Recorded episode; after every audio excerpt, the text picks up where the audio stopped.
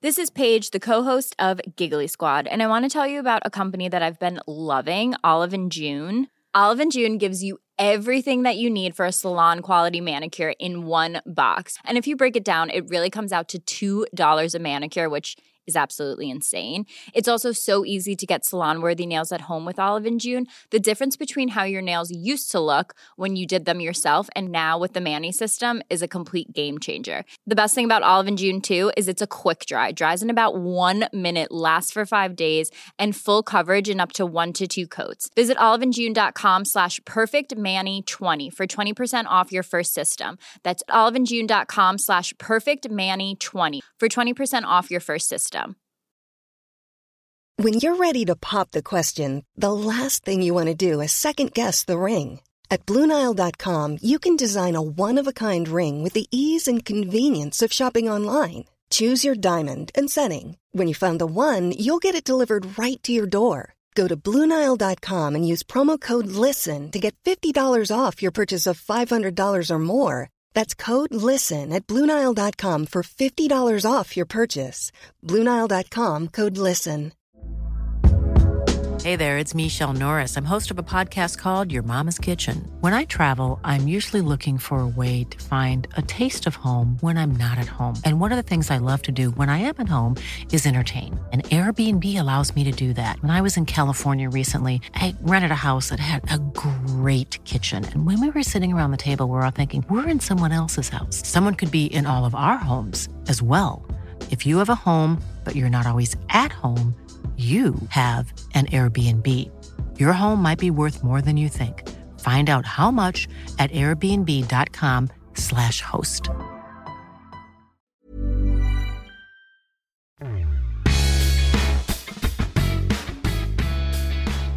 Peter Wettergren blir assisterande förbundskapten till Janne Andersson efter sommarens fotbolls-EM. Det avslöjades idag. Wettergren med förflutet i Elfsborg tog i år dubben i Danmark som assisterande tränare i FC Köpenhamn. Peter har varit med från dag ett i första samtalet. Han har varit med. Oerhört kompetent fotbollsarbetare så det ska bli häftigt och spännande.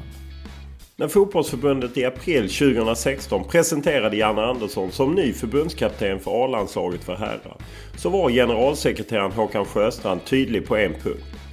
Andersson skulle ha en assisterande förbundskapten till skillnad mot vad företrädaren Erik Hamrén hade velat ha. Att det blev Peter Wettergren som fick frågan om att bli assisterande var kanske ingen högoddsare med tanke på att han varit scout åt Hamrén och att han haft framgångar både i Elfsborg och i FC Köpenhamn i just den rollen. Uppdraget för duon var dock inte enkelt från start. På bara några få träningar skulle Wettergren och Andersson forma ett nytt landslag som skulle kliva rakt in i ett VM-kval med tufft motstånd. Resultatet har hittills dock varit en positiv överraskning för de flesta. Även om Wettergren själv grämer sig över den hedersamma förlusten nere i Frankrike. Det gör ont i mig fortfarande kan jag säga. Jag har suttit och analyserat den här matchen nu eh, in i detaljer. Och ju mer jag ser på den desto mer irriterad och arg och besviken blir jag att vi inte fick med oss en poäng. I den här podden pratar vi mycket om hur Peter Wettergren tillsammans med Janne Andersson och rådgivaren Lasse Lagerbäck resonerat när de byggt ett nytt landslag efter att trotjänare som Andreas Isaksson, Kim Källström och Zlatan Ibrahimovic försvunnit efter EM. Och även om saknaden inte blivit fullt så dramatisk som många fruktade vill inte Wettergren stänga några dörrar i fallet Ibrahimovic. Men det är inte alls omöjligt att man skulle ringa honom i det fallet. Jag menar han är ändå en av världens bästa fotbollsspelare så att eh, han är välkommen i det svenska A-landslaget när han, när han känner sig sugen och, och vill bidra.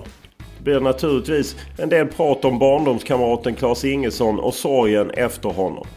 Och så här två år efter Ingessons bortgång berättar Wettergren att han ännu inte mäktat med att läsa Ingessons biografi.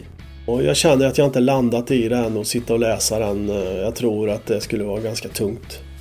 Så jag har valt att... Jag har, den, jag har tre exemplar hemma men jag har inte öppnat den än. Podden är naturligtvis mycket mer än bara det och vi pratar om Wettergrens förväntningar inför den stundande januariturnén med landslaget. Om nyfikenheten att få se Alexander Isak och de andra talangerna i träning. De framgångsrika åren i Elfsborg och kanske framförallt varför han valt att inte testa rollen som huvudtränare trots flera anbud. Men som vanligt inleder vi podden med en faktaruta.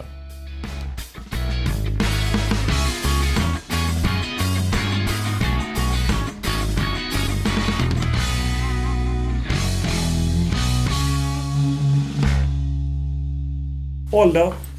48. Bor? Stockholm. För nyinflyttad. Familj? Sambo. Yrke? Fotbollstränare. Utbildning? Eh, ja, nio år i grundskola, två år på gymnasiet, eh, fritidsledarutbildning, inriktning fotboll, två år. Alltså, och sen då fotboll, alla fotbollstränarutbildningsstegar som man har gått. Då. Lön?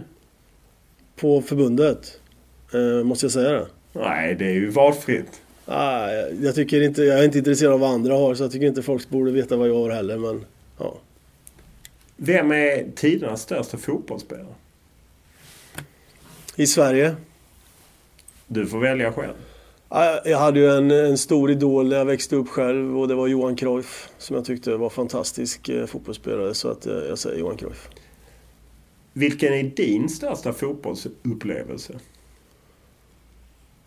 Eh, bra fråga. Om jag bara ska ta någonting så... Eh, den, det jag fick en, en väldigt härlig känsla av det var när vi hade vunnit guld med Köpenhamn. Dels att man var svensk där, hade varit ganska kort tid.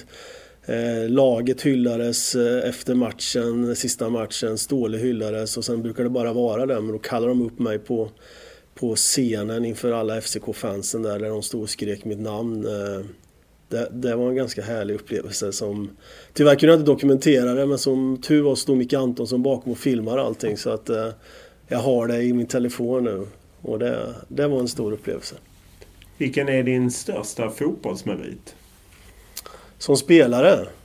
Ja, du får välja själv. Vilken är din för- största fotbollsmerit? Nej men alltså de här SM-gulden med Elfsborg som tränare både 2000, 2006 vill jag säga då för att eh, jag kom ju till Elfsborg 2004. Eh, gick ganska dåligt både 4 och 5 och så att vi vann guld 6 det var ganska oväntat så det var, en, det var den största meriten. Vilken egenskap beundrar du mest på planen om du tittar på en motståndare? Speluppfattningen. Jag är en, en sån människa som kanske tycker om assisten, löpningen mer framför mål, han som gör mål. Vad är roligast? Att vara tränare eller vara spelare? Och varför? Ja, tränare definitivt, ledare. Att eh, jobba med någonting som man ser som spelarna eh, gör eh, i en match sen är helt fantastiskt. Det, det är en feedback som man aldrig kommer att kunna få känna en bättre känsla av. Vilket är ditt favoritlag och varför? Eh, Liverpool, eh, när jag växte upp så hade man något som hette knattefotboll och då var man indelad i olika lag och då hette mitt lag Liverpool och utan att veta någonting om det så var det mitt favoritlag. Sen lärde man ju sig lite om det laget men från början var det Vad är lycka för dig? Eh, Lycka för mig att eh, vakna varje morgon och känna att man eh, mår väldigt, väldigt bra. Vilket yrke är du glad att du slapp? Mm. Eh, oj. Väldigt svår fråga. Att jag slapp. Ja, eftersom jag inte är någon eh, händig människa så kanske det är mest bra för, för människor att jag inte är snickare eller något sånt, sånt där. För att jag är väldigt oteknisk så att det är nog inte så kul för dem. Vad får dig att ljuga? Jag försöker aldrig att ljuga. Sen kan det vara att man... eh, Ja, ibland kan man göra en vit lögn för att eh, man har bestämt någonting med någon för att lura någon på det sättet. Då, då kan man köra en, en, en vit story så att säga som man går runt om lite. Vilket ljud ogillar du? Det här ljudet som var under eh, VM i Sydafrika, de här Vuvuzelan? Ja, de hade jag jätte- jättejobbigt med. Jag hade svårt att koncentrera mig på fotbollen. Man, jag var inte på plats där nere men det räckte att titta på det på TV. Det ljudet är jag fortfarande väldigt allergisk mot. Vilken är din favoritsvordom? Eh, det är nog fan. Vad står det på din gravsten? Det står att eh, här eh, vilar en kille som eh, eh, levde i nuet.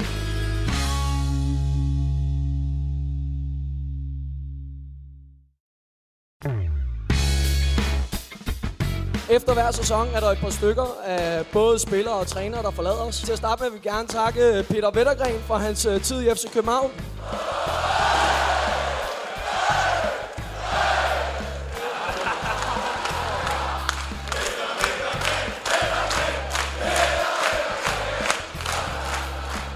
Vi hörde var hur Peter Wettergren i maj tackades av i FC Köpenhamn efter en kort men mycket framgångsrik tid i den danska storklubben. Då återstod några månader innan han skulle tillträda som assisterande förbundskapten. Men dessförinnan skulle han ju hjälpa Erik Hamrén med scouting inför det stundande EM-slutspelet i Frankrike. Och jag var nyfiken på hur han upplevde turneringen och Hamréns landslag när han visste att han själv snart skulle sitta på den blågula bänken på allvar.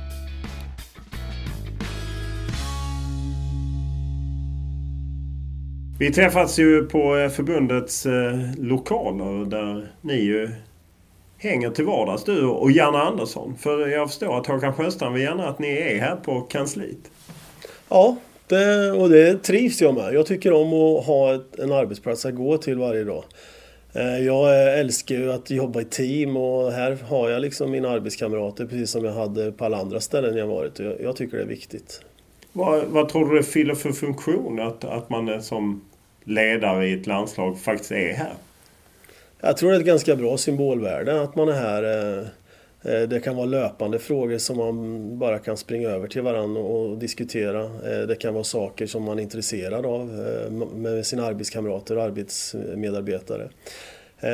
Det är lätt till möten. Om Janne och jag är här och Lasse Risch som är vår landslagschef, Paul Bålsson, så kan vi snabbt dra ihop ett möte utan att behöva ringa runt till alla. Så det finns många fördelar att vara här.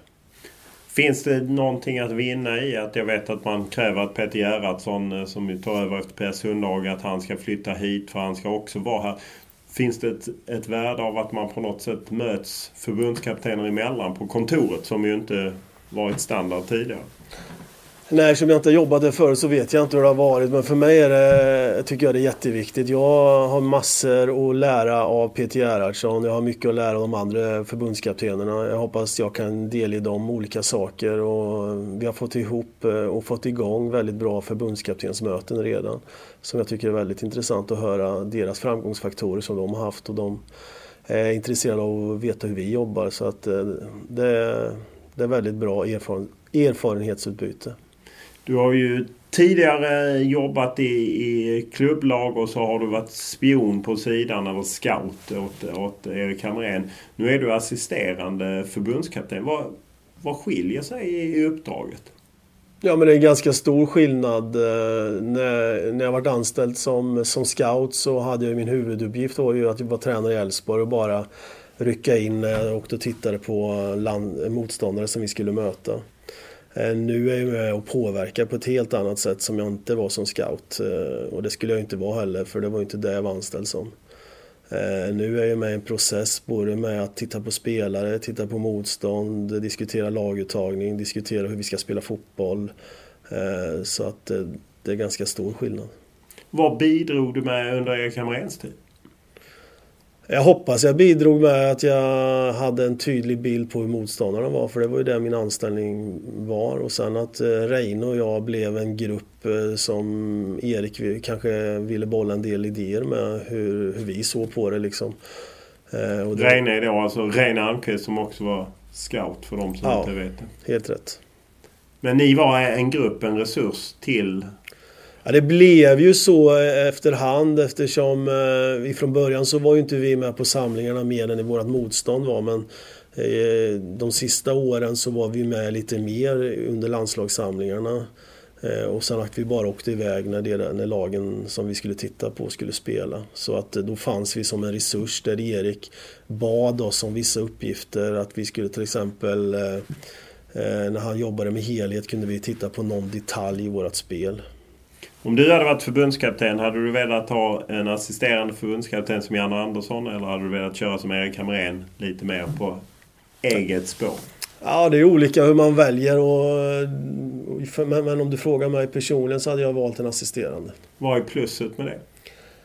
Ja, för mig, som jag sagt hela tiden, så är det, jag tror mycket på teamet. Eh, och Eh, jag, I min roll som ledare så tycker jag det är viktigt att diskutera olika saker med eh, sina medarbetare.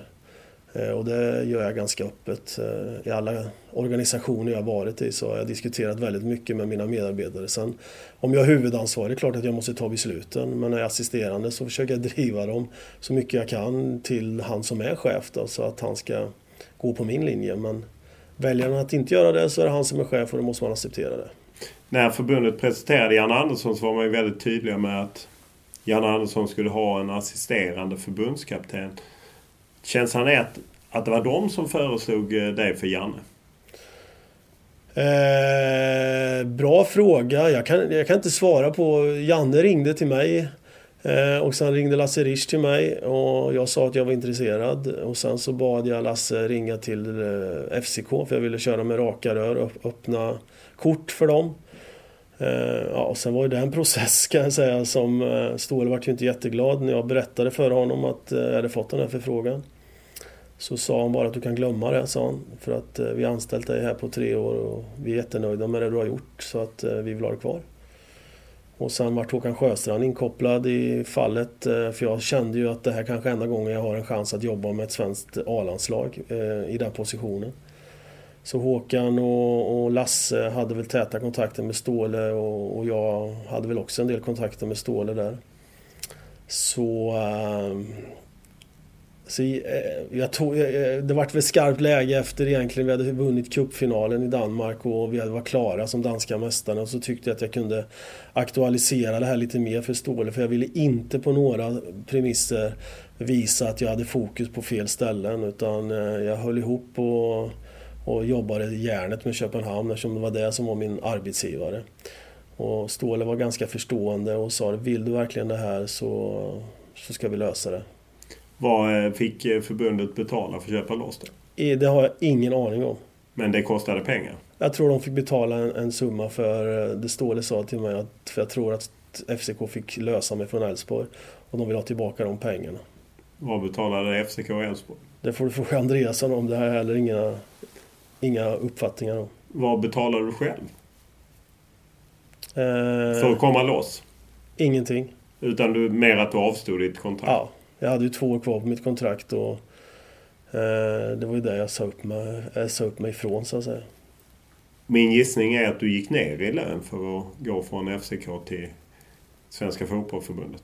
Ja, det kan man väl säga eftersom uh, skattelättnaden är, är, lite bättre i, i Danmark uh, när man är där som tränare från Sverige.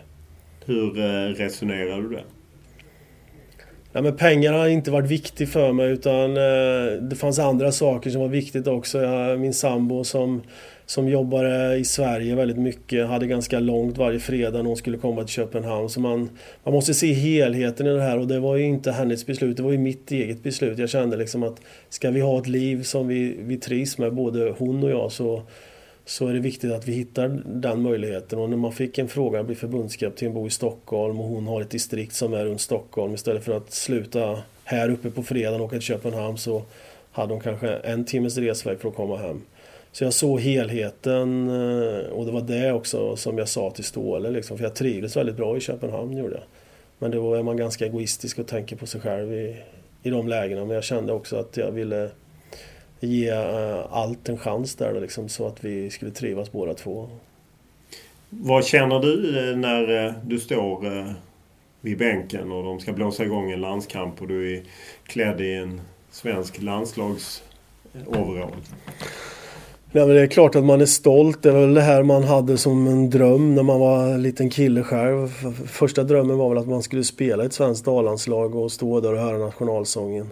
Men när man inte hamnade där som spelare så, så vill jag gärna vara det som ledare. Det, det, man blir, det, det, det, vad ska jag säga, det, det är tungt. Att stå där och veta att man är en av de som eh, ska försöka ta det här svenska laget till en seger och man har både folk som sitter hemma i sofforna och eh, folk som står på läktaren och, och supportrar oss och nationalsången eh, spelas. Det, det måste jag säga att man får rysningar av. Hur eh, gör du när nationalsången spelas?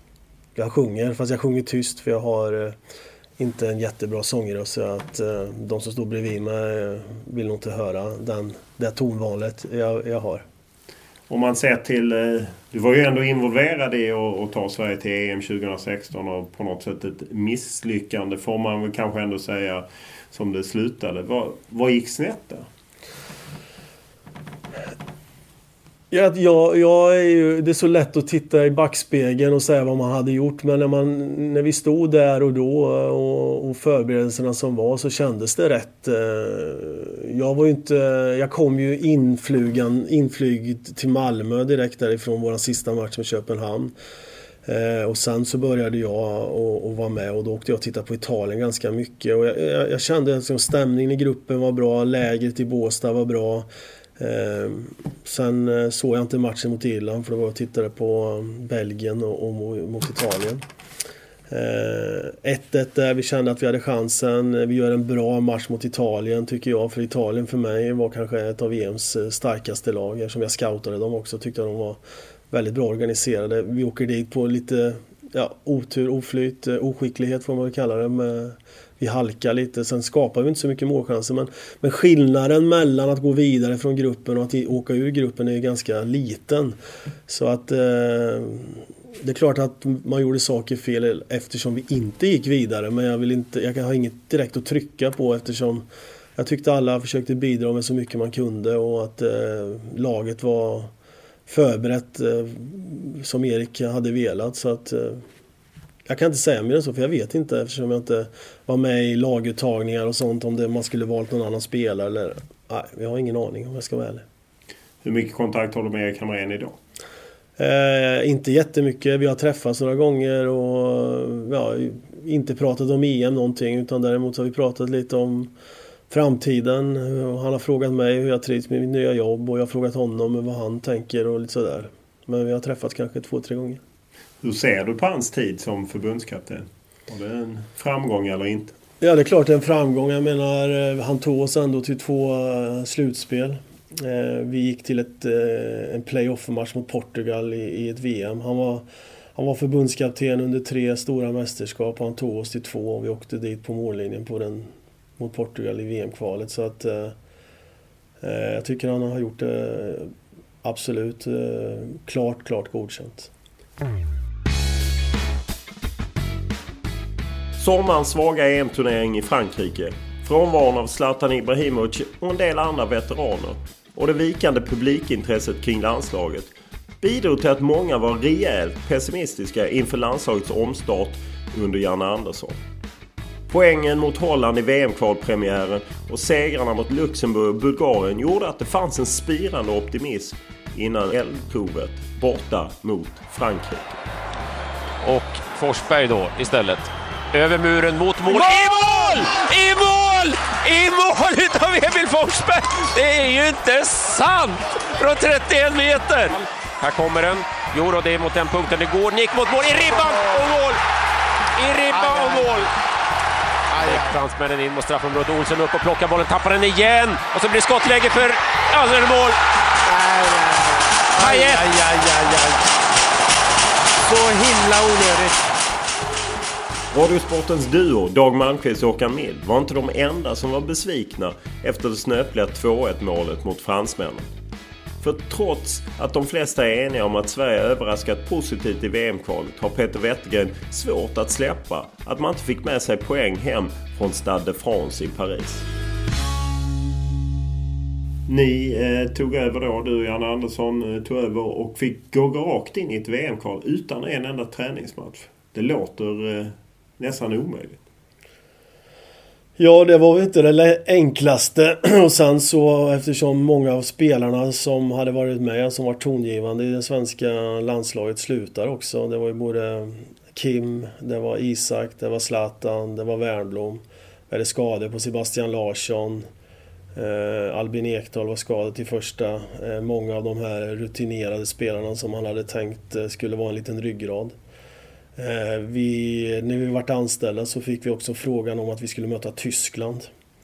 Eh, och jag tänkte för mig själv, hoppas Janne eh, tänker som jag i det här fallet och det gjorde han ju. För att vi kände att är det någonting vi, vi ska kunna förbereda laget på någonting så är det träningar. att spela en match mot Tyskland som eh, kanske är ett av världens bästa landslag kändes inte rätt i det läget. Och vi fick eh, den matchen att vi inte spelade den och det var vi glada för så därför kunde vi lägga tonvikten på träningar. Och det var ju liksom eh, eh, allt från grunden till teambildningsaktiviteter för att det här laget skulle eh, kunna stå upp mot Holland. Och med, med facit i hand och, och, resultatet, även om vi inte är helt nöjda med vårt anfallsspel så är vi nöjda med resultatet och hur vi tog oss an den här matchen. Sju poäng på fyra matcher och även fall och en hedersam förlust mot eh, Frankrike. Hur eh, betygsätter du första hösten? Ja, jag är eh, väldigt nöjd på ett sätt men missnöjd på ett annat. För jag, jag tycker inte om eh, hedersamma förluster. Det, just när man står där så kan man väl tycka att ja, men det var, vi gjorde en bra insats men man får ju inget för en hedersam förlust och det svider i mig något brutalt. Eh, jag, vet, jag vet, inte om jag kommer att kunna stå med ett lag eh, nere i Paris och vara så nära och ta poäng av ett franskt landslag som är också med de här topp 4, topp 5 bästa landslagen i världen. Och vi ändå är så nära, då, då grämmer jag mig mer än jag är glad att vi presterade på ett bra sätt. Utan för då vill jag ha med mig någonting. Så funkar jag och så är jag. Så att det gör ont i mig fortfarande kan jag säga. Jag har suttit och analyserat den här matchen nu eh, in i detaljer. Och ju mer jag ser på den, desto mer irriterad och arg och besviken blir jag att vi inte fick med oss en poäng. Men eh, samtidigt, ni borde kanske fått stryk mot Holland i första matchen. Jämnar det inte ut sig? Jo, det, så har många sagt till mig. Och, men jag känner inte så. Jag vet inte. Jag var glad över Hollandsmatchen och det är klart att eh, hade domaren inte blåst av eh, deras frispark där och de hade gjort 2-1 så hade jag säkert varit jättebesviken. Men nu fick vi 1-1 där. Men jag är fortfarande besviken och irriterad att vi inte kunde få en poäng mot Frankrike. Vad talar för att eh, Sverige är med i Ryssland 2018?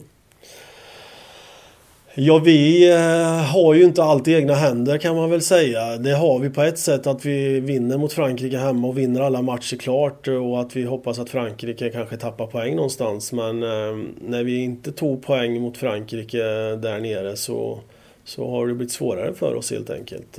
Och det är ju bara att acceptera. Nu har vi satt oss i den här situationen och vi kan bara göra vårat och sen får vi se hur långt det räcker. Är det rimligt mål att ha Sverige ett Rysslands VM eller är det att överskatta landslaget? Nej, men det är klart att eh, det, det, som driver mig och det som driver Janne det är att vi ska till Ryssland. Eh, sen om man ska titta på ranking och sånt där så ska vi ju komma kanske trea i våran grupp för att både Holland och, Frankrike är ju klart högre rankade än vad vi är. Så på det sättet så ska vi ju inte eh, ställa de kraven på det här svenska landslaget att ta sig till VM i Ryssland. Men eh, allt jag ställer upp i vill jag vinna och det finns inget undantag i det här. För oss som följer landslaget så känns det som att det är en helt annan atmosfär i landslaget nu jämfört med vad var under Hamrén-eran. Hur upplever du det? Eh, nu, är det ju, nu börjar ju alla om på noll kan man ju säga lite. Ny förbundskapten, många spelare som har slutat. Eh, eh, när Janne kom in så var Janne väldigt noga och tydlig med hur han ville ha det. Och det var ju för spelarna att antingen köpa det här eller inte vara med. Och... På, vad har han varit tydlig med då? Ja, men han har varit tydlig med... Vi har jobbat väldigt mycket med ledstjärnor. Hur han, hur han vill att ett landslag ska vara. Och det är ju hans ledarskap eh, som jag naturligtvis har varit med och, påverkat och stöttat. Eh, men det finns saker och ting att... Eh, ja, kan du vara konkret allt... i ledstjärnor? Vad är det för något? Ledstjärnor, hur vi agerar mot varandra, hur vi förbereder oss inför match. Hur, hur vi äter, hur vi sover, hur vi representerar svenska A-landslaget. Ja, mycket vett och etikett, enkla saker. Fanns inte det under Hamrén? Jo, absolut fanns det det. Men jag säger bara vad vi har gjort just nu. Eh, och eh, eftersom jag inte var med på samma sätt när det landslaget startade. Jag kom in mot Finland och jag har inte en aning om på samma sätt vad Eriks ledstjärnor var. Och jag kan inte... Egentligen kan jag inte tycka något heller om det eftersom jag inte var med från början. Nu har jag varit med från början och jag har själv kunnat vara med och påverka. Och det, du frågade konkret och det är sådana saker vi har tryckt på. De återkommer varje samling. Så alla spelare blir väldigt eh, påminda om det varje gång. Hur tror du Zlatan Ibrahimovic hade ställt sig till Janne Anderssons ledstjärnor? Ja, men jag tror att Zlatan är för mig en väldigt smart eh, fotbollsspelare. Både när det gäller hur man ska vara och hur man ska spela fotboll. Så att, eh, eh, jag tror alla människor vill ha få men tydliga regler. Hur nära har det varit att ni har ringt honom i Manchester och frågat är du inte sugen ändå? Eh, vi hade ju, Janne hade ju ganska tät kontakt med honom när han vart förbundskapten och eh, både Janne och jag är ju sådana människor. Har man sagt nej en gång till, en gång till någonting så, eh, så tror inte jag att man ska ringa och tjata eh, om man inte öppnar upp någonstans själv. Men vi hade ju också fått nej från Erik Johansson. Hade vi heller inte ringt och, och frågat. Eh, Rasmus Elm är ju ett annat fall, men han har ju inte sagt nej till landslaget. Han har ju sagt nej just för tillfället. Så det är en, det är en annan eh, fråga. Men eh, om, om, vi skulle ringa Zlatan eh, så, så, tror jag att han skulle meddela oss om han var sugen på ett landslag igen. Men han var ganska tydlig med att han, inte, att han skulle kliva av nu. Och det är väldigt tråkigt. Och eh, för, både för oss och för svenska fans och allting sånt historiskt sett så finns det ju en annan storspelare, Henrik Larsson, som slutade ett antal gånger i landslaget och, och kom tillbaka bland annat inför e- EM 2004. Jag menar, säg att ni når Ryssland, Zlatan går fortfarande bra. Vad talar för att ni då lyfter luren och ändå bara känner på honom? Uh, ja, det, det, skulle väl vara, inte vara omöjligt när du ställer en sån fråga. Uh, men jag tror om Zlatan är, eh, hungrig och sugen på att spela ett svenskt A-landslag så tror jag vi skulle få reda på det. Jag tror den kontakten skulle han ha med någon inom förbundet eller men det är inte alls omöjligt att man skulle ringa honom i det fallet. Jag menar han är ändå en av världens bästa fotbollsspelare så att eh, han är välkommen i det svenska A-landslaget när han, när han känner sig sugen och, och, vill bidra. Vad tror du som ändå har, även om du inte jobbat jättenära honom så har du ändå jobbat i ett landslag med honom och känner liksom, vad tror du? Tror du det finns någon glipa eller är dörren stängd? Nej, jag tror, jag tror att Zlatan är en sån människa. När han har bestämt sig för någonting så är det det som gäller. Och, eh, det är så jag, jag känner Zlatan. Han, har han sagt nej så är det nej och har han sagt ja så är det ja. Och då är det 100% i, i det. Vad gör Lasse Lagerbäck? Lasse Lagerbäck är rådgivare för oss, för Janne och mig kan man säga. Vad tillför han? Janne vill ju aldrig avslöja det. Nej, jag kan ju bara säga vad jag... Hur Lasse har hjälpt mig. Min första fråga till Lasse Lagerbäck var eftersom jag kom från klubbtränare till landslagstränare. Hur man på kort tid eh, kan få ett lag att prestera. För att inom, med ett klubblag så har du ganska lång tid på dig att förbereda laget. Här har du liksom tre träningar och sen är det skarpt läge. Eh, och där hade jag en stor hjälp av Lasse där han pratade väldigt mycket om repetition. Repetera mycket Peter, vet jag var ett av nyckelorden han sa till mig som jag har tagit till mig. Eh, för både Janne och jag hade ganska klart för oss hur vi skulle spela fotboll och där har inte Lasse varit med och påverkat utan mer eh, det här som jag pratar om med hans erfarenhet och hans landslagsfotboll som han har jobbat både i Sverige, Nigeria och Island med så har han mycket erfarenhet som inte vi hade som har varit eh, ovärderlig för oss att få in. Eh, just när det gäller kanske arbetssätt för att vi ska hitta det här som jag säger då, liksom på kort tid kunna prestera eh, om tre, fyra dagar i en, i en, match som gäller väldigt, väldigt, väldigt, mycket. Och där har Lasse varit ett, ett, stort stöd. Läser man lite vad du har sagt så låter det som att du gillar att gå tillbaka till det här lite kollektiva försvarsspelet. Att det är klart att man kan spela teknisk fotboll. Men viktigt är att hitta tillbaka till det som vi lätt kan kalla svenska grunder. Var, varför är det viktigt? Jag tror ju någonstans när det gäller det svenska DNA på fotbollsspelare så blir alla fostrade i ett eh, 4-4-2 med positionsförsvar eh, om man ska hår, eh, ja, göra det förenklade lite. Eh, och där tror jag att eh, man på kort tid kan få en framgång med ett svenskt A-landslag eftersom alla mer eller mindre är fostrade där. För tittar man på hur de ser ut i sina klubblag idag så spelar de på väldigt olika sätt. Eh, eh en del spelar med trebackslinje med eh, zonmarkering i sitt försvarsspel. En del spelar 4-4-2 och så vidare och så vidare. Eh, och för mig så tror jag på att man måste ha en väldigt bra organisation. Eh, svensk fotboll för mig, eh, vi rankade på 41 plats tror jag via Fifa-rankingen. Jag tror det är jätteviktigt att man bygger en organisation som Sverige har haft som en X-factor om du frågar mig när de har haft framgång. Att vi skulle spela en fotboll som är väldigt, vad ska jag säga, Barcelona-lik fotboll tror jag inte är ett eh, sätt att nå framgång på. Utan snarare tvärtom att eh, jobba just med det här tråkiga som många säkert tycker är organisationen. Där vi står i, i den här eh, näringskedjan. Om man tittar på vart vi rankar och allting. Och det är där jag också tror att vi kan få mest framgång. Så därför för mig är det viktigt att jobba med ett kollektiv. Jag älskar teknisk fotboll. Jag älskar att uh, fostra och utbilda unga spelare med en teknisk briljans och allting sånt där. Eh, men när man kommer till ett landslag så är det organisationen som är viktig för mig. När du säger så så låter det ju som det går egentligen rakt emot vad Erik Hamrén pratade om. Jag menar han ville ju fram och det var inte... Förstår du den tankegången?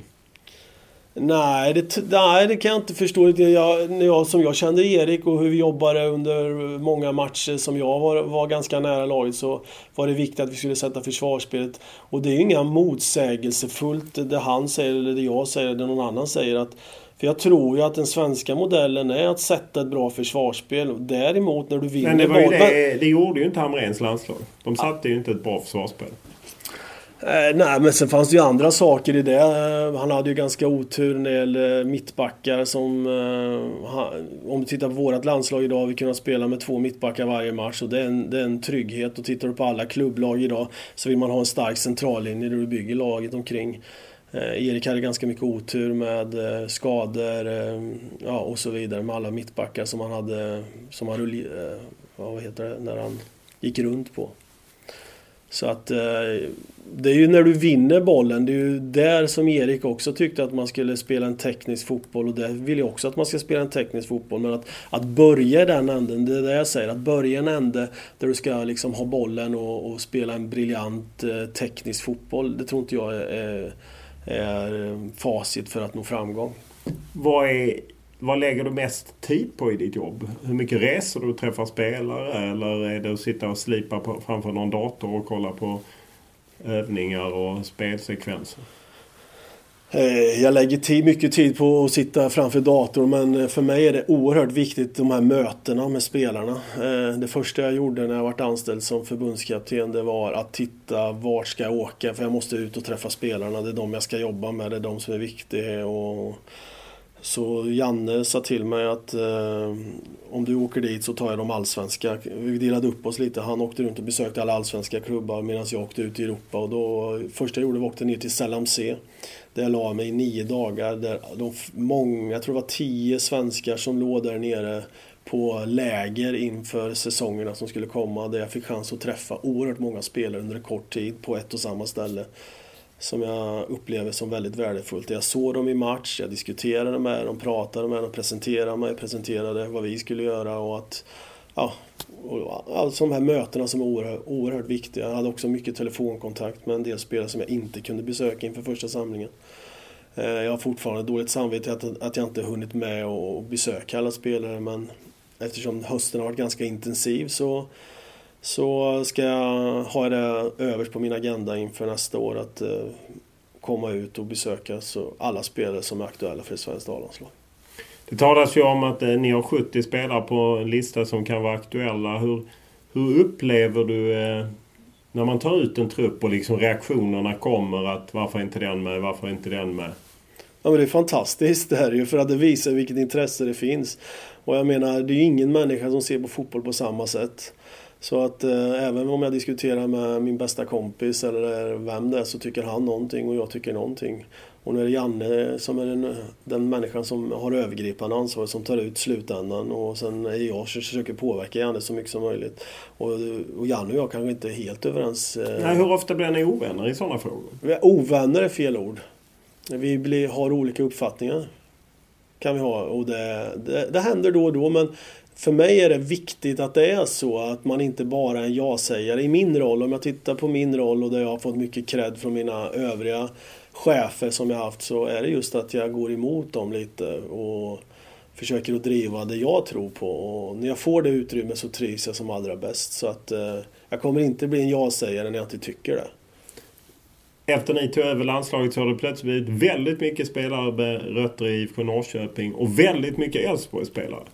Mer än tidigare. Jag visste att den frågan skulle komma. Eh, ja, vad ska jag svara på det? Jag har inga... Jag har ingen eh, statistik på, på det så att säga, men... Eh, ja, det kanske det är.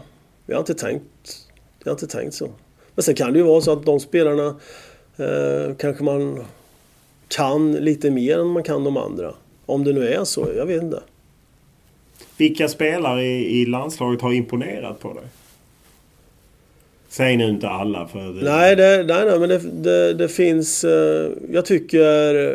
Det finns... Eh, om man ska ta ut några spelare som jag tycker imponerar väldigt mycket på mig så tycker jag Marcus Berg är en spelare som jag är förtjust i.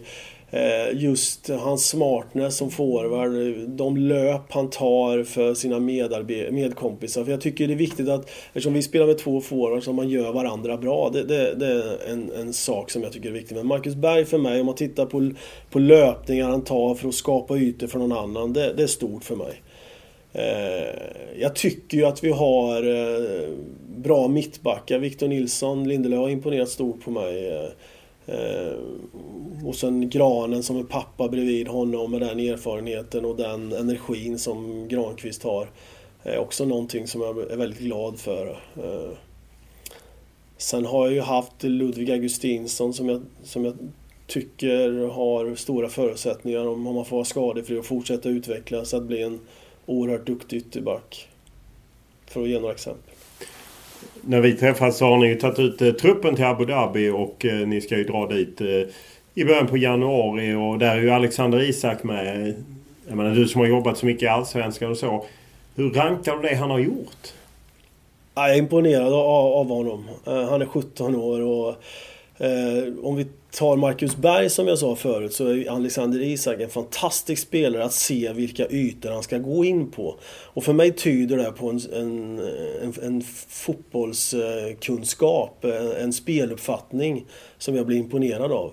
För jag tror ju någonstans eh, av den erfarenheten jag har att du kan inte bli hur bra fotbollsspelare bara att du har en god teknik utan du måste se spelet, förstå spelet, var du ska vara. Och där har han imponerat på mig när jag ser AIK spela, var han ska dyka upp, vilka ytor han ska ta. Så att eh, det ska bli väldigt kul och, om, man, om man nu inte händer något med hans eh, eh, karriär, att han måste dra iväg till någon klubb som köper honom, så ska det bli väldigt kul att jobba med honom och få se honom på nära håll och följa honom varje dag i träning. Vad talar för att han faktiskt kan ta klivet upp till det riktiga landslaget? Det är för tidigt att säga. Jag har sett honom i Allsvenskan och tycker han gör det väldigt bra där. Men som sagt, jag vill se honom också i träning där jag också kan få jobba med honom på nära håll. Eh, för mig, eh, man lär sig ganska mycket om spelaren bara efter en, två träningar. Och det inte, den möjligheten har jag inte haft att se Isak i, i de träningarna. Men det ska bli spännande i alla fall.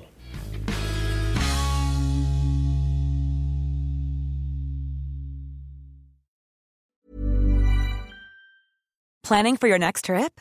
Elevate your travel style with Quince. Quince has all the jet setting essentials you'll want for your next getaway, like European linen, premium luggage options, buttery soft Italian leather bags, and so much more. And is all priced at 50 to 80% less than similar brands.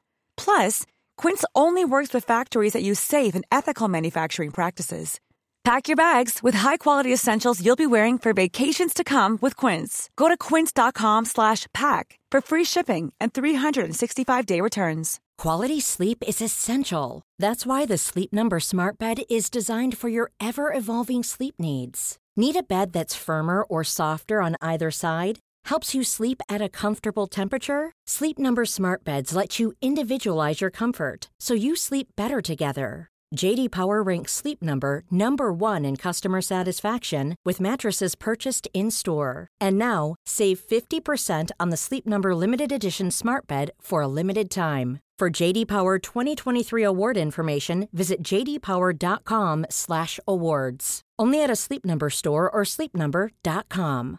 This is Paige, the co-host of Giggly Squad, and I want to tell you about a company that I've been loving, Olive and June. Olive and June gives you everything that you need for a salon quality manicure in one box. And if you break it down, it really comes out to $2 a manicure, which is absolutely insane. It's also so easy to get salon worthy nails at home with Olive and June. The difference between how your nails used to look when you did them yourself and now with the Manny system is a complete game changer. The best thing about Olive and June, too, is it's a quick dry. Dries in about one minute, lasts for five days, and full coverage in up to one to two coats. Visit oliveandjune.com slash perfectmanny20 for 20% off your first system. That's oliveandjune.com slash perfectmanny20 for 20% off your first system. Gå, gå, gå, gå, gå! Båda två. Bra Ulf, bra Sebba. Jag har ju haft Wettergren som brorsa, kan jag säga. Och jag tror han känner samma sak. Vi har ju alltid... Eh, jag tror fan aldrig vi har varit osams. Däremot har vi sett till så att de andra har fått ett helvete. Nej. Jag menar, tittar man på Claes som spelare så har man ju facit hur han är. Jag menar, Claes är ju en professionell ut i fingerspetsarna just när det gäller förberedelser och, och träning och äta och sova och göra allting som man själv kan påverka. Medan jag kanske har en liten analytisk förmåga som jag jobbar som tränare ett tag. Så att ihop blir det bra. Ihop blir det nog bra liksom. Klas Ingesson följer träningarna från sidlinjen så ofta han orkar och kan. Ändå mår han bättre än på länge. Är fast besluten om att genomföra den allsvenska säsongen. Tillsammans ska de fixa det både på och utanför plan. Man är ju dum om man säger att man inte blir eh, påverkad av det men eh, det handlar om att gå vidare och nu så känner jag så Klas är liksom, han är som han alltid har varit och enda skillnaden är kanske att han inte har kunnat springa ut och spela fotboll med mig men jag kan inte heller springa ut och spela fotboll på samma Nej, sätt. det kan du inte. Suger vi ner, suger vi ner, suger vi ner. Är det någonstans jag behöver få ur med det här som jag tycker har varit väldigt jobbigt så har jag kunnat ringa till Wettergren och säga att ah, fy fan nu mår jag piss och nu, nu, nu, nu känner jag sig så här. Och, och då har jag ändå vetat att han är där, han lyssnar men jag har liksom inte sänkt honom för det. Och på det viset har ju Wettergren varit en, ett stöd. Att han, det är ju min kompis och vi har ju varit ihop sedan vi var sex år. Så. Reportaget som vi hörde är från 2014 och det sändes strax innan den allsvenska premiären det året. De två barndomsvännerna Peter Wettergren och Claes Ingesson skulle nu få chansen att tillsammans leda Elfsborg. Men den cancer som plågat Ingesson i fem år gjorde det allt svårare för honom att leda laget. Han fick till exempel uppleva Elfsborgs kuppseger från sjuksängen. I mitten av oktober meddelade Ingesson att han lämnade jobbet som tränare för Elfsborg. Och knappt två veckor senare kom beskedet att Claes Ingesson avlidit. Endast 46 år gammal. Två år har gått men det är tydligt att sorgen efter vännen fortfarande är starkt närvarande hos Peter Wettergren. Du var ju god vän med Claes Ingesson. Ni växte upp tillsammans. Vad tror du han hade känt när han hade sett dig i, i landslagsoverallen som assisterande förbundskapten? Ja, om jag ska vara ärlig så hade han nog tyckt att jag skulle vara huvudtränare, förbundskapten. Claes var ju en sån människa som han tyckte att att jag, skulle, att jag inte skulle vara så feg, sa han alltid. Du måste ta steg. Det, ja, Claes eh, var ju en fantastisk människa på det Han sa ju alltid, han var ganska öppen och ärlig mot mig. Han sa ju alltid vad han tyckte och tänkte. Och, eh, det, har, eh, det, här, det har jag tagit med mig mycket. att eh, Var inte så jävla rädd. Hoppa in i nästa läge. Ta nästa steg. Ta huvudansvaret. Och så här var jag. Han var ganska rak och ärlig mot Så han, så han hade varit besviken på Ja, det tror jag. Men nu har han inte fått frågan att bli förbundskapten. Men han, om du frågade så har han säkert tyckt att det skulle vara. Men eh, det är inte jag riktigt. Det är ju två år sedan han gick bort. Hur hanterar du det? Eh, jag, jag, kan, jag kan ha, vissa dagar kan vara riktigt jobbiga. Eh, för just det här att jag alltid hade någon att ringa och prata med om jag hade någonting som jag själv funderade på så vet jag att Claes alltid fanns där. Eh, jag känner ju mycket för hans familj också eftersom jag, hans fru är min kusin och, och Martin och David har man ju också lärt känna på väldigt nära håll. Och det var inte så länge sedan det var den här, för två år sedan exakt. Och det uppmärksammas ju lite i media och då blir man ju påmind om det. Men jag har valt att ta med mig de, de goda minnena eh, ifrån Claes. Eh, och, men som sagt, det kan vara fortfarande vara tunga dagar. Har du läst hans bok? Nej, jag har inte klarat det. För att? Jag var ju med lite i boken och sen är det några som har sagt till mig att jag, att jag är med ganska ofta i boken och, och jag känner att jag inte landat i den och sitta och läsa den. Jag tror att det skulle vara ganska tungt. Så jag har valt att jag har, den, jag har tre exemplar hemma där, men jag har inte öppnat den än. Just det att han tyckte att du skulle stå på, på egna ben och liksom vara huvudtränare och liknande. Hur, vad svarade du honom? Ja du, vi hade så många diskussioner om det där eh, så att... Eh, jag sa, jag försökte förklara för han vet ju hur jag är. Han sa alltid till mig, du har alltid spelat andra fiol och sådär men... Likadant när vi växte upp som... Vi var ju fotbollskamrater, vi gick i samma klass, ettan till nian och... Vi var ju konkurrenter, vi fick aldrig vara i samma lag och... Han menar ju där liksom att eh, jag, jag ville någonting men du... Du la dig alltid på en nivå där du skulle klara dig, sa han. Ehm, och det var likadant när vi jobbade ihop i Elfsborg sista tiden. Du har ju den här högsta tränarutbildningen, sa till mig. Ja, nu tar vi Italien, jag har kontakterna, du leder laget så jag snackar jag för jag kan italienska. Sådär. Alltså han hade sådana visioner. Och jag att ni skulle ta ja. ett lag i Italien? Ja, Bari eller Bologna, vilket vill du ha? sa han till mig någon dag. Så Ja, det var ju så han var. Och eftersom jag hade den här högsta provutbildningen eh, så kunde jag träna laget så skötte han snacket sa han liksom med spelarna och pressen och där, så sköter du allting. Det var ju hans... Eh... Hur nära var det att det blev någonting? Nej, det var... Det, ja, det var någon gång han sa att han hade haft en kontakt med någon där nere. Men mer än så blev det inte. vart ju mer en grej att vi pratade om det. Eh, vi fick ju jobba ihop i Elfsborg sista året eh, och det är jag väldigt glad för. För vi sa att vi skulle avsluta karriären ihop. Som spelare var ju tanken. Men nu fick vi göra det som ledare ihop. Och det var det var en härlig tid var det. För jag vet, eh, vi gick in, vi skulle möta Standard Liège på Borås Arena i Euroleague. Och det var, jag tror hans första match. Och då vet jag vi gick, eh, då hade de avbytarbåsen på andra sidan.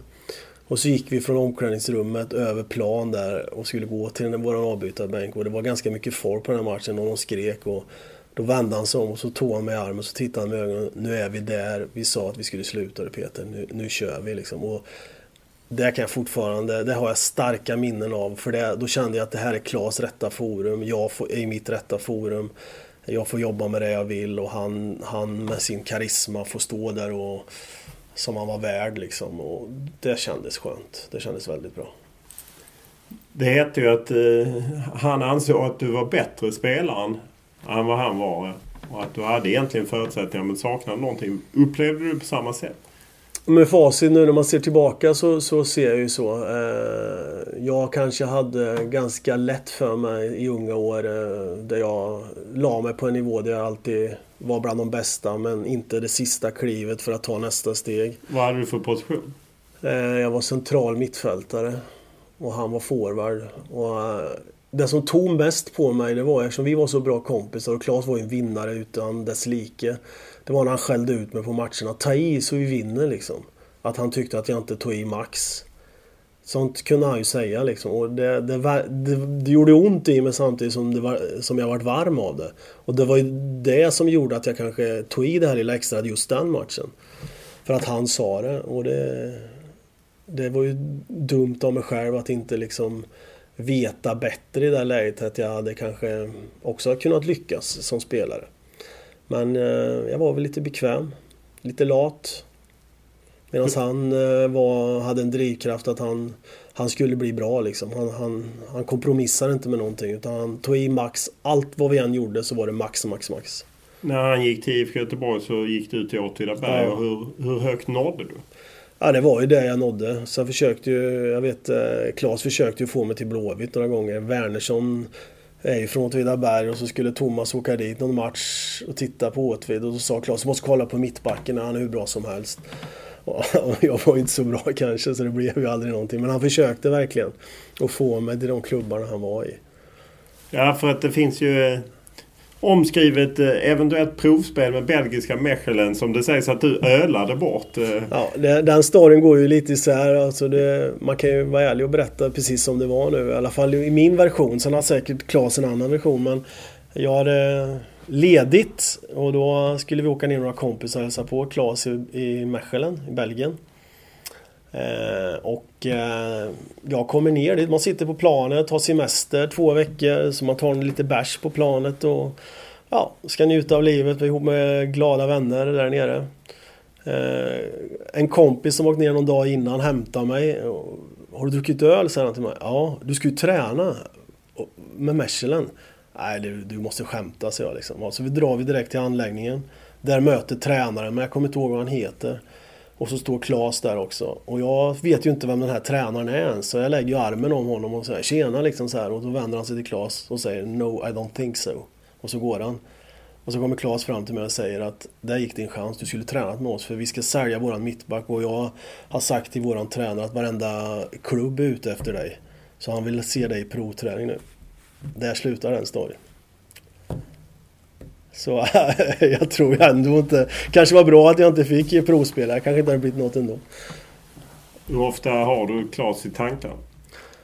Eh, väldigt ofta. Jag brukar när jag hamnar i, i sådana här beslut ibland som jag ska ta när det gäller eh,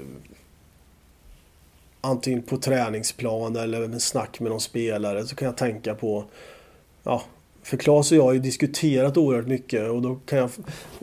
Jag bodde ju i Italien hos honom veckovis. Alltså jag följde träningarna med Bologna på kvällarna. Det, det vi diskuterade, jag som tränare och han som spelare. Eh, hur skulle man ta emot det här? Hur hade du velat som spelare att en tränare skulle visa den här? Och så vidare och så vidare. Så jag kan tänka på det ibland. Hur skulle Claes tänka i det här läget? För han har ju ändå varit med på den översta topp eh, Eh, fotbollen i Europa och han har ju den erfarenhet som inte jag kommer att kunna få som spelare. Samtidigt så eh, var ju inte Klas tränare på det sättet men jag, jag, har alltid kunnat bolla väldigt mycket idéer med honom. Så att eh, jag tänker ofta på honom och hur han skulle agera i vissa lägen. Ständigt spelbar. Ishizaki springer i djupet!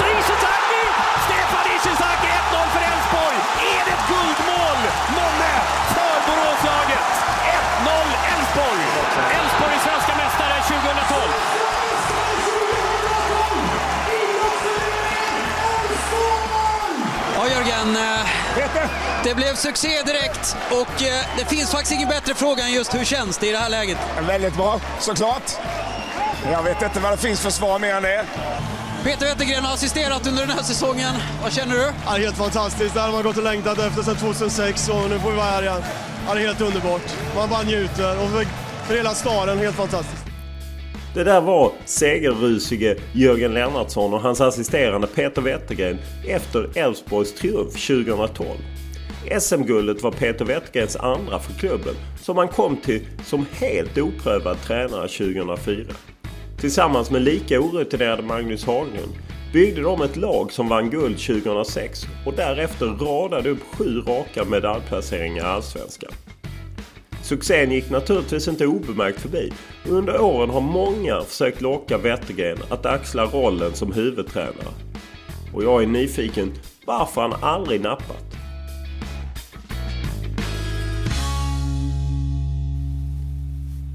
Just det här att du eh, är, är, ofta är assisterande eller tvåa och inte etta. Vad, kan det vara skönt?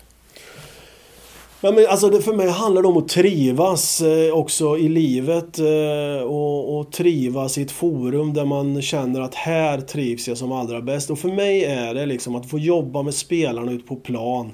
Det är mitt... Där har jag mitt forum där jag, där jag trivs som allra, allra bäst.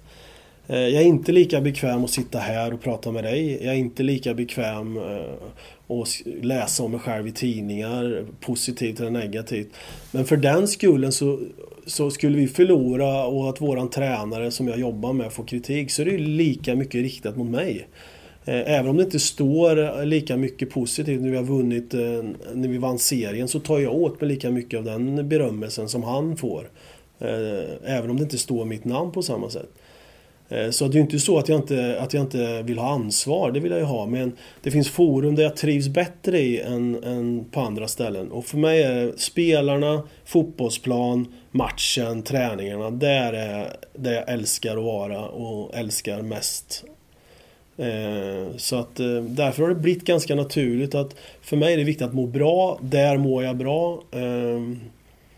Eh, och sen kanske folk tycker varför tar du inte ansvaret själv någon gång? Och det, det kan jag väl känna lite så här nu. Jag kanske ska göra det någon gång där jag verkligen får utlopp för exakt det, där jag får driva mina idéer fullt ut. Men jag tycker ju att jag har fått göra det ganska mycket. Under Elfsborgs tid där med Magnus och, och Stefan eh, hade vi ett jättebra grupp där, där jag fick driva min linje och, och utan att eh, det fanns några liksom motsatser från Magnus utan vi pratade ihop oss och sen Magnus gör det du och sen kom Jörgen, samma sak där. Eh, med Klas och Janne Mian var det ju likadant och sen kom jag till Ståle liksom, då tänkte jag, åh, hur kommer det bli nu? Eh, ska jag bara vara en konbärare eller... Men där var ju Ståhl också en fantastiskt bra ledare liksom att... Eh, ja, det sköter du liksom. Han litade på mig att jag, att jag gjorde det jag skulle göra. Och jag fick ju ta del ganska mycket av FCKs anfallsspel liksom. Jag fick jobba mycket med deras forward. Jag fick jobba mycket med sista tredjedelen. Det, det Ståhle gav mig fria händer liksom. Och så kommer man till landslaget med Jan Andersson och då säger Janne, du ansvarar för försvarsspelet liksom. Jag tar ansvar för anfallsspelet. Sen, sen pratar vi ihop oss och tycker exakt samma innan vi går ut. Men han, han lägger sig inte in när jag har försvarsspel. Det sköter jag. Jag lägger mig inte in när han har anfallsspel. Utan då får man ändå utlopp för sina känslor och driva det. Och jag trivs ju så fruktansvärt mycket just i det. Men varför kan man inte säga det? För på något sätt känns det som att det är något tabuaktigt. Säga att ah, men jag passar egentligen bättre som nummer två eller lite mer undanskymd. Ja men det har jag sagt hela tiden. Det, fast det är som sagt, jag är inte intervjuad så ofta och, och därför har jag väl inte kommit fram. Men jag har alltid sagt att jag, jag trivs bra i den här rollen. Och jag tror att om det var ett stort företag, om jag hade haft de kunskaperna så tror jag inte jag skulle vara VD heller. Däremot så hade jag kanske varit under VDn. Jag tror det är min, min roll. Och... Ett, I ett läge när Elfsborg behövde en tränare så ville ju de att du skulle vara huvudtränare. Det fick till slut bli Janne Mian. Hur svårt var det att, att faktiskt stå för vad du kände var rätt för dig men kanske inte vad Elfsborg upplevde som rätt? Ja, det, det, det brottades jag ganska med för det, någonstans så satsade ju Elfsborg på mig en gång i tiden och det har jag också lite Klas att tacka för om man ska ta den storyn lite så så ja, för de som inte kan så tog, kom du från Motala ja. 2004 ja. och tog över Elfsborg med Magnus ja. Haglund. Ni var väldigt oprövade får man Väldigt säga. oprövade och vi fick ganska mycket kritik. Eh, jag vet eh, skribenten på eh, det här är ganska roligt, det kan man ju diskutera nu, men det var ju något som triggade mig ganska mycket. Att när jag kom dit så hade jag en liten respekt för hur, hur bra är Allsvenskan egentligen? Eh, efter två träningar så tyckte jag, ja det här är inte, var det inte bättre? Så, så kände jag. För ibland hade jag byggt upp en bild av att Allsvenskan skulle vara så mycket bättre än Motala där jag tränade. Men jag kände ganska efter två träningar, det här var inget märkvärdigt. Men jag vet också när jag hade presskonferens där nere så skrev ledarskribenten i Borås Tidning, eh, för jag hade ju efterträtt Thomas Ahlström, och då skrev han Vi saknar Ahlström redan efter den presskonferensen. Och då, det, det vart en grej som triggade mig han ska inte döma mig för han vet inte vem jag är och han har ingen aning om vem jag är. Och då, det vart ju liksom Den tänkte jag på väldigt ofta när, i den rollen som jag var i Elfsborg. Och sen var det ju fantastiskt i Elfsborg därför det vart ju en grupp med Stefan och Magnus och jag. Ja, Stefan Andreasson. Andreasson. Mm. Och så var ju Bosse ordförande, vart ju något år senare. Och vi hade ett arbetssätt där som funkade grymt, grymt bra. Liksom. Det Stefan och Bosse skötte det ekonomiska och Stefan alla kontakter. Det Magnus och jag fick ta ansvar fullt ut för spelarna vi ville värva och sen kollade Stefan och Bosse om det var möjligt. Så vi fick ju de spelarna vi ville ha och med Stefans alla kontakter så byggde vi upp någonting i Elfsborg. Eh, som var helt grymt. Och den resan jag fick vara med där. Alltså, jag vet när vi åkte från Halmstad 2004, jag får stryk mot Jan Anderssons Halmstad med 3-0. Då säger Thomas Wernersson i Fotbollskväll. Här lämnar Älvsborgsbussen Örjansvall för sista gången på många, många år. Det vart ju också en trigger liksom. Och det triggar ju mig liksom. Nu, nu ska vi visa liksom. Och sen börjar ju den här resan sakta naturligtvis med Borås Arena och att eh, vi kunde värva in spelare. Vi tog hem Anders och Mattias. Och, Anders Svensson och Mattias Svensson. Ja, och sen kom Ishizaki, Jon Jönsson och alla de här. Så vi byggde ju något bra. Men sen när vi vann 2006 så var det ganska jobbigt när vi hade vunnit. För jag hann inte njuta någonting. För det var bara liksom... Ah, man andades ut efter... Ja. Men vad var det du ställde för fråga från början? Jag, jag kom in på något annat nu. Ja, ja, jag tappade bort mig själv också får jag säga. Nej men det här med att det är okej på något sätt att säga att man är, att man är tvåa och att det svåra för dig var när Elfsborg verkligen ville ha dig ja. som etta. Och du brottades med det innan du faktiskt ändå sa att nej, jag vill inte. Nej, men det är precis det vi pratade om. Det här, att jag kände liksom att... Eh, och sen var det en annan sak också att Jörgen Lennartsson hade ju fått gå och så kände jag att jag, jag var lika delaktig i det som Jörgen. Att vi inte hade haft framgång. Men det fanns ju andra anledningar till det. Det var ju mycket skador och allting sånt det året. Så kände jag att att gå in och ta över efter Jörgen, där jag har varit med. Jörgen och jag hade jobbat precis så tätt ihop som jag ville att det skulle ja, vara. Varför hoppade inte du av där? Jag tror eh, min kollega Hasse Backe då var lite kritisk till att du, att du inte gick. Då. Jo, men det hade jag väl lätt kunnat göra om jag hade fått behålla min lön. Jag menar, man har också ett hus som man ska betala räkningar. Att bara hoppa av ett jobb utan att man har något annat. Och, och skillnaden hade ju varit för mig att jag hade fått noll kronor i lön. Till skillnad från Jörgen ja, som hade ett avgångsvederlag. Ja. Det är ganska enkelt svar. Jag menar, vi måste försörja oss. Och jag var inte intresserad av att hoppa på något annat. Eh, att gå där arbetslös och ha noll kronor eller jobba, hämta pengar från a-kassa eller någonting. Så att eh, när jag inte bara blev uppsagd eller fick sparken som Jörgen fick eh, så, så kände jag att då får jag vara kvar för jag vill ha min lön i alla fall. Men det är klart att jag var lika delaktig i det som någon annan. Men efter, det var efter det de, du sen kunde då... De hade velat ha dig som etta men det blev Janne Mian istället. Mm. Jag valde att inte hoppa på det av den anledningen. Dels då att jag kände att eh, jag vill inte vara etta. Och sen hade jag varit assisterande tränare i många år i Elfsborg. Där man hade varit på ett speciellt sätt mot spelarna. För jag tror ju ändå stans, ska man gå från huvud, eh, assisterande tränare till huvudtränare så måste du göra om dig lite. För det blir lite annorlunda. Du måste ta Eh, ganska tuffa beslut medan eh, som en assisterande tränare kanske man lyfter spelare som är lite utanför laget. Man jobbar med processer mer än kanske som en huvudtränare gör. Så att jag kände också att då hade man inte blivit trovärdig i sitt ledarskap om man hade gjort om sig. Hur många anbud har du haft under de här åren? För naturligtvis har du fått förfrågningar. Jag vet du träffade IFK Göteborg eh, här om året. Ja, jag har haft några anbud eh, och det har ju varit, eller så här ska jag säga, jag har träffat en del klubbar har jag gjort. Eh, eh, där vi har diskuterat att jag ska antingen bli huvudtränare eller ha någon annan roll i, i klubben där. Men det har aldrig gått så långt så vi har kommit till en förhandling så därför så säger jag när någon frågar mig att jag har träffat någon men det har aldrig blivit skarpt läge för jag har liksom Någon gång var det dem också någon, och flera gånger har det varit jag som sagt att nej, jag är kvar i Elfsborg.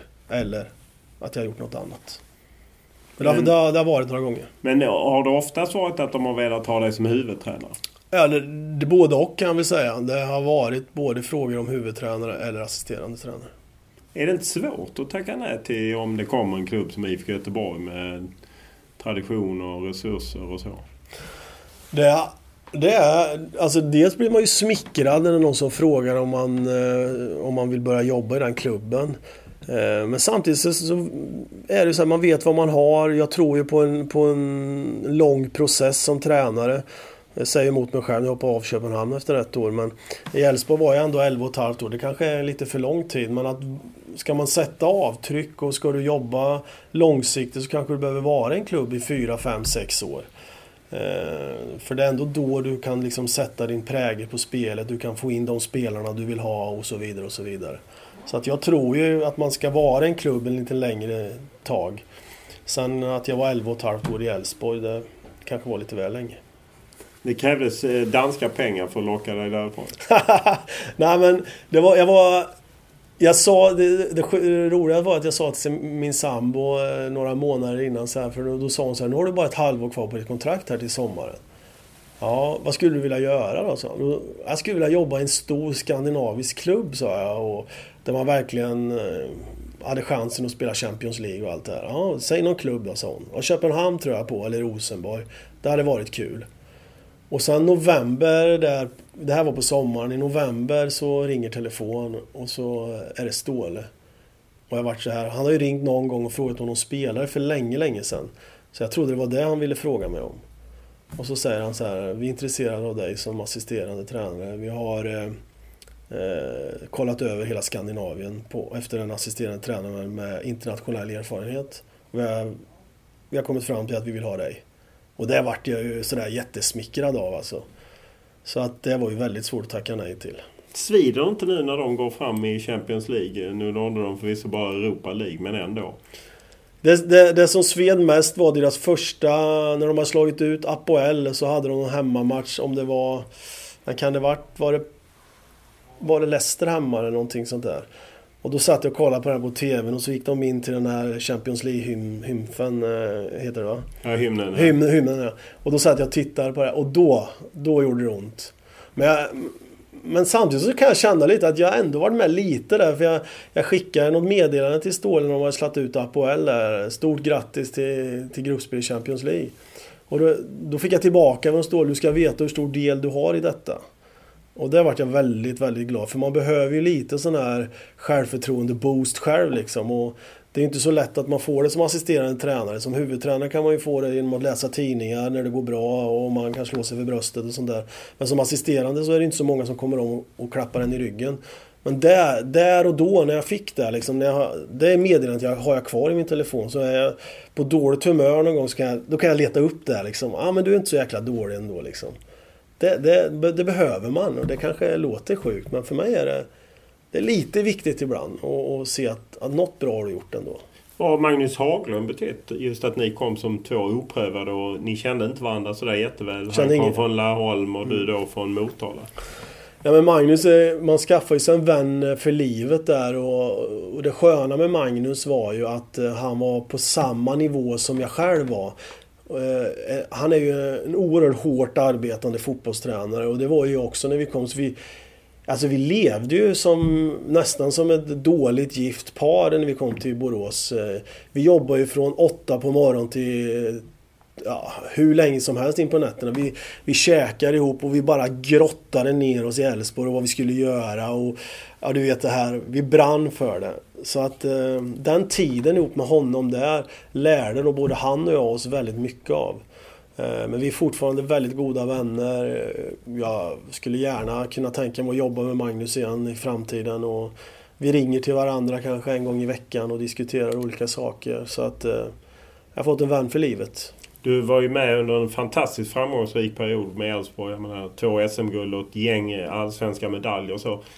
Det har ju gått lite trögare. Vad talar för att de återvänder till toppen? Nej, men jag tror just på deras långsiktiga arbete och jag såg nu att de är på väg att flytta upp unga spelare igen. Eh, de har en väldigt bra akademi. Eh, det, Tony Lundqvist och Tobbe Linderoth och Jesper eh, Bengtsson de har jobbat i många år. Det finns kontinuitet i klubben. Man satsar väldigt mycket på sina egna unga talanger. Eh, man låter dem också lyftas upp i A-laget så jag tror att det är en framgångsfaktor. Och sen kan man hitta då, som vi gjorde, rätt spelare som man köper in till Älvsborgs eh, familjen. För jag tror lite på traditionens mark. Det ska vara ändå eh, spelare som passar in i Elfsborgs sätt att spela fotboll. Det tror jag är viktigt. Så, så tror jag att det kan gå väldigt, väldigt bra för dem igen. Vad tror du om Malmös dominans? Många målar ju upp det som en fara för svensk klubbfotboll. Hur ser du på det? Ja, jag, tyck, jag tycker det är bra. Jag tycker det är jättebra. Kan vi få ett lag som spelar Champions League varje år så är det fantastiskt bra för svensk fotboll. Varför det? Ja, både intresset eh, och eh, pengarna som kommer in. Eh, sen vill alla slå Malmö. Det kommer bli en hård kamp för att lag som ska slå Malmö som spelar Champions League.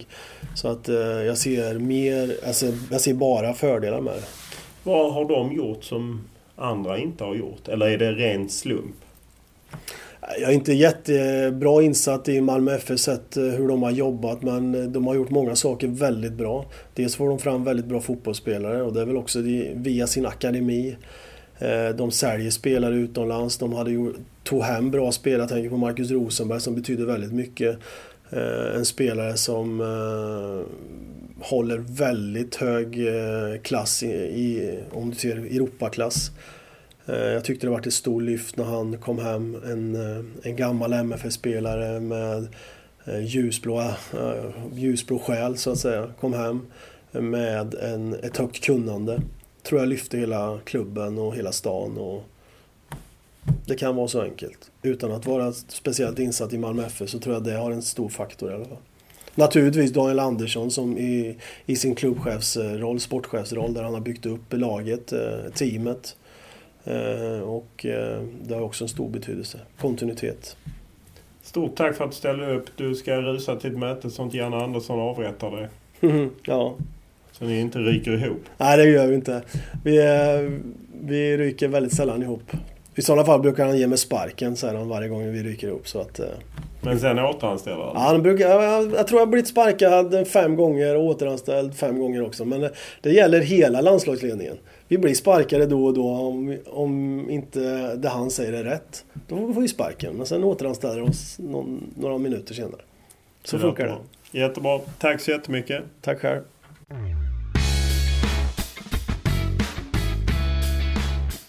Först och främst tack till Radiosporten för lån av arkivmaterial och tack till Olle Junell Lindberg som är den som har producerat podden och eh, sett till att det har kryddats med både arkivbitar och annat. Peter Wettergren träffade jag på förbundets kansli en bit in i december och vi slog oss ner på Håkan Sjöstrands rum och eh, Wettergren eh, kunde faktiskt inte riktigt sluta prata så att det drog över tiden till det möte som Janne Andersson hade. Och eh, alla som känner Janne Andersson vet att han är punktlig med tiderna. Och därför gillade jag att Wettergren visade vad som var viktigt och drog över lite när jag hade några frågor ytterligare. Podden eh, rullar vidare in på 2017 och det här var alltså premiären för 2017.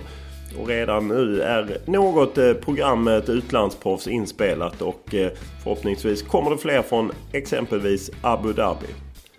Alltid uppskattat med era tankar och idéer och förslag. Och bäst är mail olof.lund.tv4.se eller Twitter eller Instagram med Olof Lund i ett ord.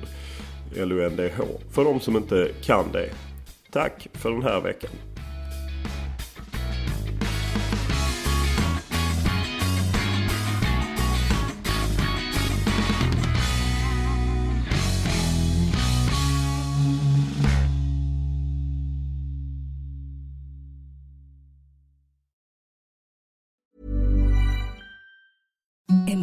Softest sheets you've ever felt. Now imagine them getting even softer over time. That's what you'll feel with Bowl and Branch's organic cotton sheets. In a recent customer survey, 96% replied that Bowl and Branch sheets get softer with every wash. Start getting your best night's sleep in these sheets that get softer and softer for years to come. Try their sheets with a 30-night guarantee. Plus, get 15% off your first order at bowlandbranch.com. Code BUTTERY. Exclusions apply. See site for details.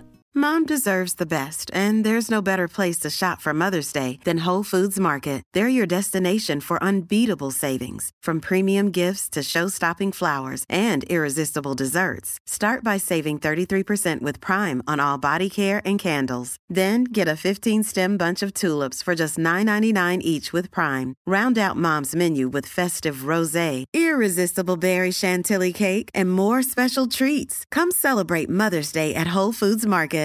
When you make decisions for your company, you look for the no brainers. And if you have a lot of mailing to do, stamps.com is the ultimate no brainer. It streamlines your processes to make your business more efficient, which makes you less busy. Mail checks, invoices, legal documents, and everything you need to keep your business running with stamps.com. Seamlessly connect with every major marketplace and shopping cart. Schedule package pickups and see your cheapest and fastest shipping options from different carriers. With rates up to 89% off USPS and UPS rates. And with the Stamps.com mobile app, you can take care of mailing and shipping wherever you are. Make the same no brainer decision as over 1 million other businesses with Stamps.com. Sign up with Code PROGRAM for a four week trial, plus free postage and a free digital scale. No long term commitments or contracts. That's stamps.com. Code program.